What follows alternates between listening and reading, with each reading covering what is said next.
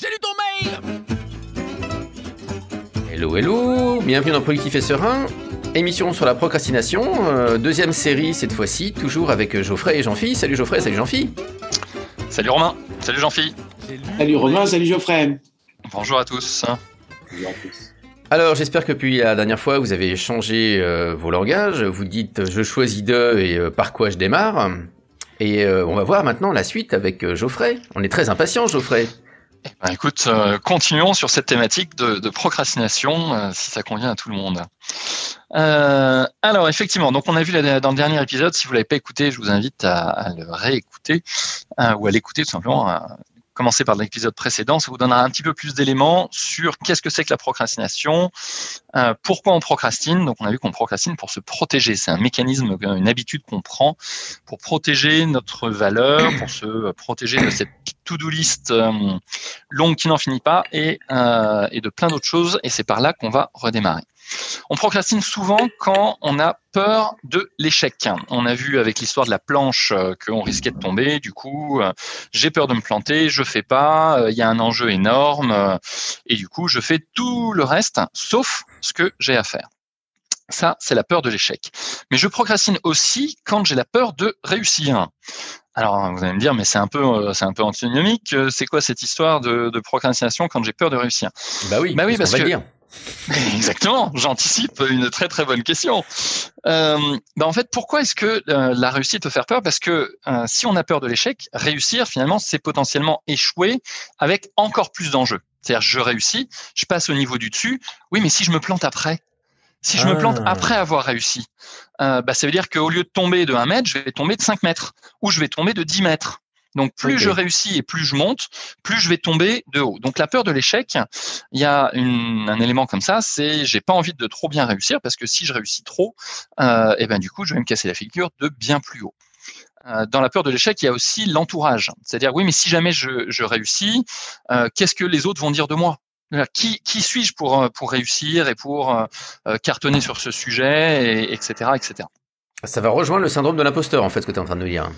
Tout à fait. Ça rejoint euh, d'une certaine manière le syndrome de l'imposteur. C'est-à-dire que Ouah, j'ai réussi, mais est-ce que c'est un coup de bol ou est-ce que vraiment j'ai j'ai réussi quelque part? Est-ce que j'ai pas eu euh, euh, un gros coup de chance à ce moment-là? Et du coup finalement je sais pas reproduire le truc et euh, et je vais me planter, etc.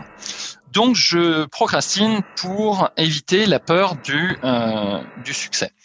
Et au-delà de la peur de l'échec et de la peur du succès, ben, il y a aussi le simple fait de se protéger. On a dit, euh, j'ai déjà dit plusieurs fois.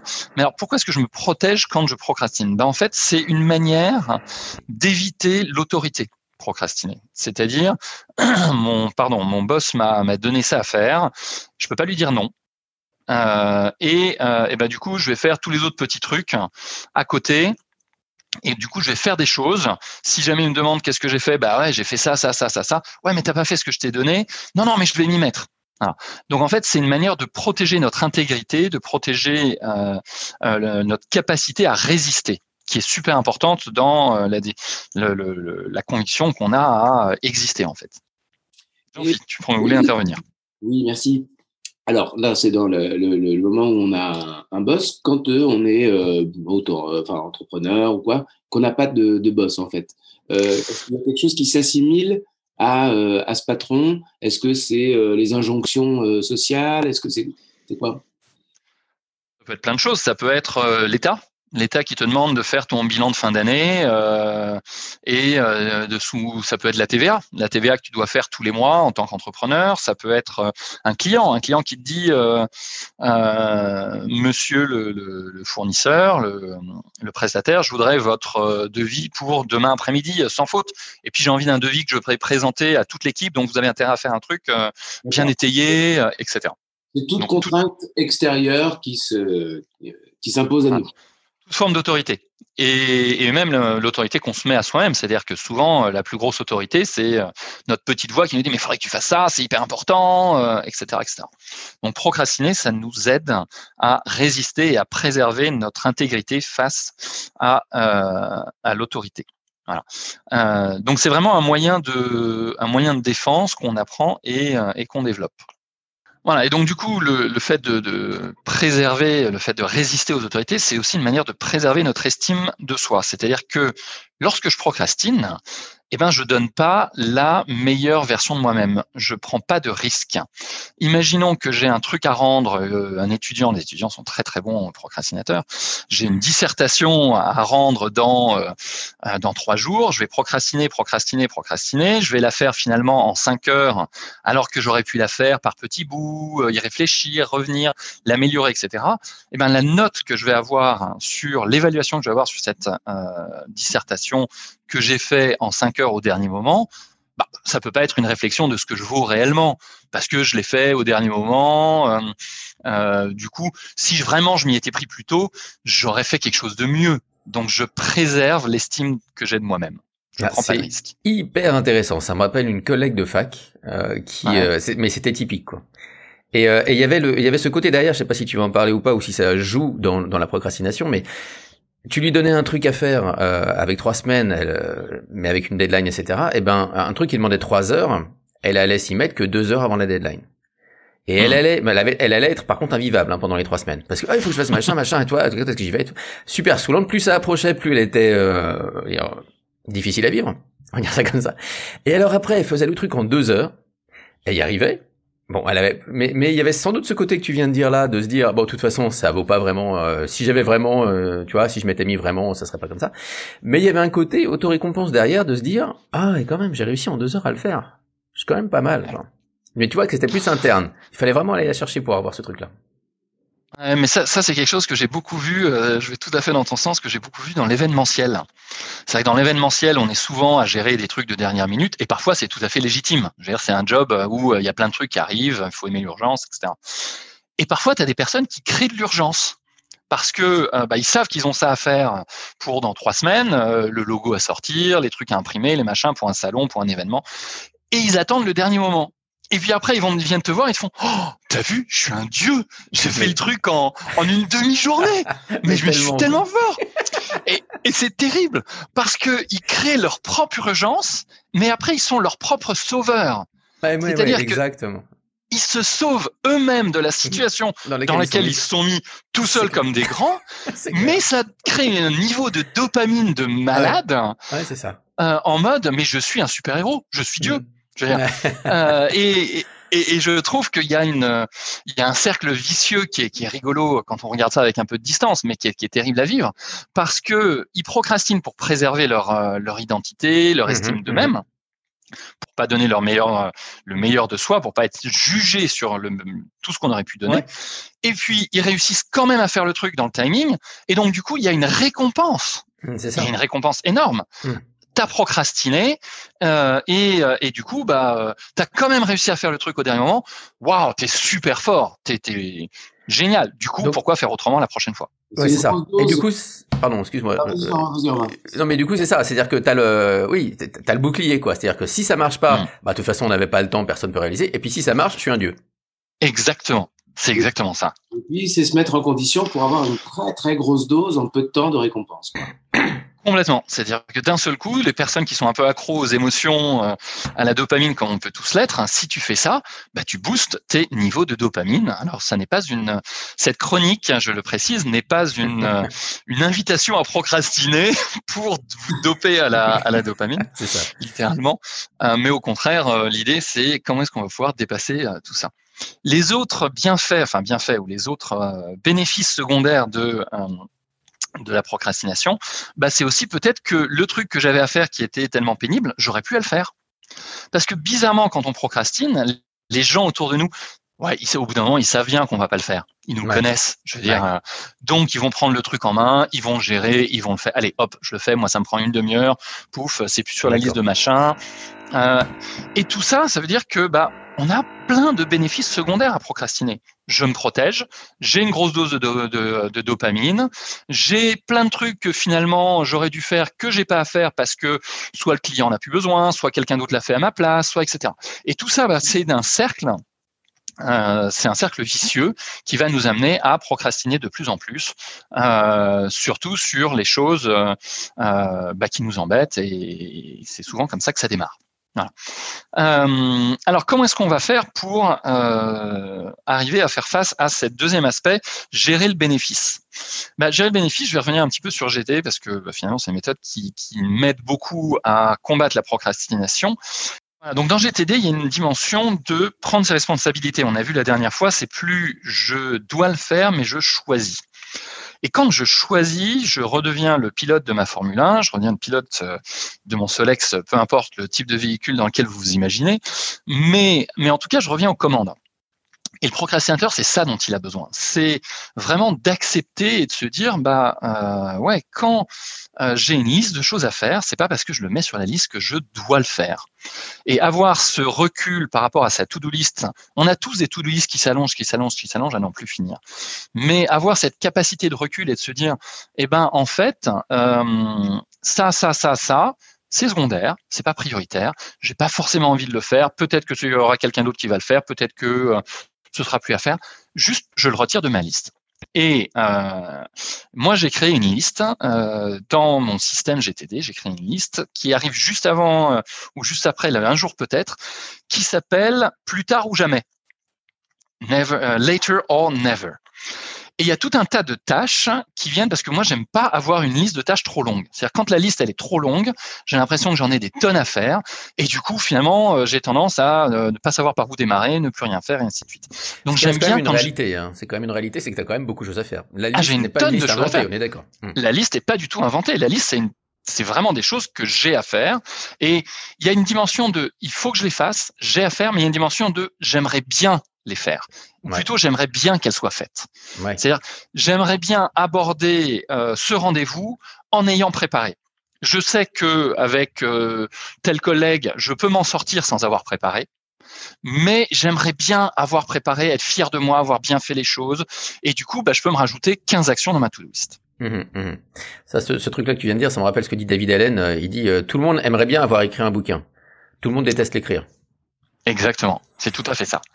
Donc arriver à faire la part de choses et décider entre qu'est-ce que vous aimeriez faire, mais qui n'est pas forcément nécessaire et qui va aller dans la liste euh, plus tard ou jamais, dans ma liste plus, enfin celle que moi j'appelle la liste plus tard ou jamais, euh, et, et, les choses pour lesquelles il faut vraiment que vous ayez fait quelque chose, préparé, et qui là demande votre attention.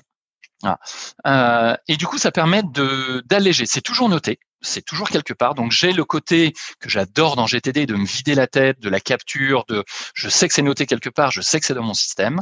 Donc si j'ai besoin de le retrouver, je peux le retrouver, mais j'ai pas ce poids de la to-do list qui n'en finit plus et qui s'allonge et qui s'allonge et qui s'allonge. Alors, je voudrais pas être hors sujet, mais juste, euh, est-ce que, est-ce que ton plus tard ou jamais, c'est une sous-catégorie d'un jour peut-être, ou est-ce que tu considères les deux listes différemment, et si oui, c'est quoi la nuance? Ou si tu veux, on en reparle dans un autre épisode. Eh ben, on peut en parler tout de suite. Ça... Ne, ne repoussons pas à demain ce que l'on peut faire immédiatement. voilà, bravo, tu as réussi le test, bravo, bravo. Euh, pour moi, c'est deux catégories différentes. C'est-à-dire que la catégorie un jour peut-être, euh, elle est vraiment importante parce que je vais la visiter régulièrement dans ma revue hebdo. Je vais y mettre les choses que j'aurais vraiment envie de faire un jour, euh, peu importe que ça soit du voyage. Et c'est une catégorie qui est très créative, comme le dit David. C'est euh, voilà, on ouvre les chakras et, on s'autorise plein de choses. Et un jour peut-être que j'aimerais aller au Mexique ou faire ceci ou faire cela, apprendre une langue. Donc un jour peut-être ou lancer un projet elle est très importante, mais elle n'est pas anxiogène. Parce que c'est des choses que je m'autorise et je m'autorise à de, rêver, par exemple. D'accord. C'est la wishlist, quoi. Exactement. À l'inverse, la, la liste euh, plus tard ou jamais, c'est une liste qui a peut avoir tendance à être anxiogène dans le sens où c'est les choses que j'aimerais bien qu'il soit fait. C'est exactement ton bouquin dont tu parlais euh, il y a un mhm. instant. Euh, se dire, ouais, je vais écrire un bouquin, euh, ça peut être sérieusement anxiogène pour un certain nombre de personnes. Parce que, à moins d'écrire un e-book qui fait un white paper e-book qui fait cinq pages, et encore que, on peut se dire, si je dois écrire un bouquin qui fait 300 pages, ça va être un boulot de malade, je vais jamais m'en sortir, etc. Euh, eh bien, la liste, plus tard ou jamais, c'est la liste qui contient toutes ces actions de j'aimerais bien avoir fait ça, j'aimerais bien que ça soit fait, mais si je suis honnête avec mes valeurs et mes priorités, c'est pas essentiel. Et je pense qu'il y a une dimension qui est super importante dans, la dimension du procrastinateur, c'est que, et on verra ça certainement euh, au, prochain, au prochain épisode, c'est qu'il n'est pas forcément connecté à ses vraies valeurs et à la vision de sa vie dans, dans 3 ans, dans 5 ans, dans 10 ans. C'est-à-dire que si on lui demande, OK, mais t'es où, où l'année prochaine? T'es où dans 12 mois? T'es où dans 3 ans? Bah, C'est un peu flou. et il sait pas bien où est-ce qu'il est. Et du coup, les priorités et les valeurs sont pas claires. Parce qu'une fois qu'on a nos priorités nos valeurs qui sont extrêmement claires, le truc de ouais, j'aimerais bien avoir fait ça pour préparer mon meeting versus ça, c'est une vraie priorité je vais prendre un exemple qu'a donné euh, Stephen Covey dans son bouquin Les sept habitudes. Il dit à un moment, euh, je fais une conférence euh, avec plein de euh, plein de gens hyper importants et à la fin de cette conférence, il y a deux personnes qui viennent me voir d'un cabinet hyper connu avec lequel j'aimerais beaucoup travailler et qui me disent Monsieur Covey, ça fait un petit moment qu'on vous suit, qu'on vous écoute on a beaucoup aimé votre conférence, on aimerait vraiment travailler avec vous. On va aller dîner et euh, pendant ce dîner, on vous propose de parcourir les différentes options, etc. Ok. Euh, et pas de bol, ce soir-là, Stephen Covey avait prévu de dîner avec sa fille. Et sa fille est à côté de lui euh, quand les deux personnes lui proposent. Il a très envie de bosser avec ces personnes et il voit la tête de sa fille qui s'allonge de six pieds. Et, et pour lui, ça fait aucun doute il dit non, non, mais attendez, moi ce soir j'ai prévu d'aller dîner avec ma fille. Je suis désolé, mais dans mes priorités et dans mes valeurs, c'est ça qui est le plus important. Et c'est ça que je vais faire. Et j'ai très envie de bosser avec vous, mais on peut en parler demain midi, on peut en parler demain soir, ça peut se faire, etc et il a ses priorités qui sont hyper alignées, hyper claires. Et ben le procrastinateur, le problème, c'est qu'il a un peu ce, ce déficit, ce manque-là. C'est-à-dire qu'il n'est pas toujours bien connecté à ses priorités, à ses valeurs, et on reviendra dessus plus tard. Mais quand on est bien clair, sur ses priorités et ses valeurs, et ben du coup, il y a plein de choses qu'on aimerait bien faire, et on est OK avec le fait de ne pas les faire. On est OK avec le fait de laisser de côté, de se dire, bah ouais, la vie est faite comme ça, je peux pas tout lire, je veux dire, sinon, je peux passer ma vie sur Facebook ou ma vie sur LinkedIn. Euh, j'ai de quoi m'occuper toute la journée, ou sur les Échos, ou sur le Figaro, ou sur le Monde, peu importe.